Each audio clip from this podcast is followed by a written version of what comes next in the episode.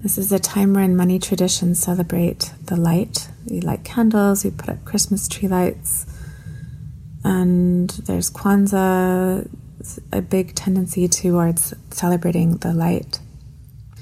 And the counsel would be why not celebrate the dark? We certainly don't spend our summer solstice celebrating the dark.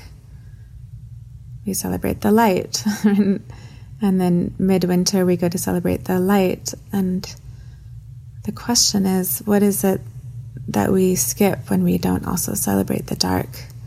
This is a very yin time of year where we have a chance to slow down and to nourish those deeper aspects of ourselves that aren't nourished by doing an activity.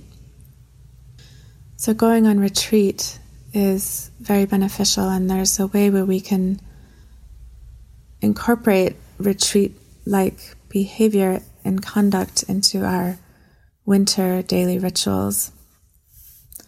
And also, if we want to do a specific ritual on the winter solstice, so I'm going to describe a ritual that I like to do during the winter is to turn off all the lights, let it be dark time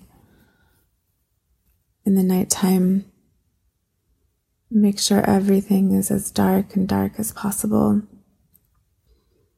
And to simply sit in that darkness by yourself, with family, with friends, and feel into the stillness and the rest. This is a time to be with not knowing, being in the quiet.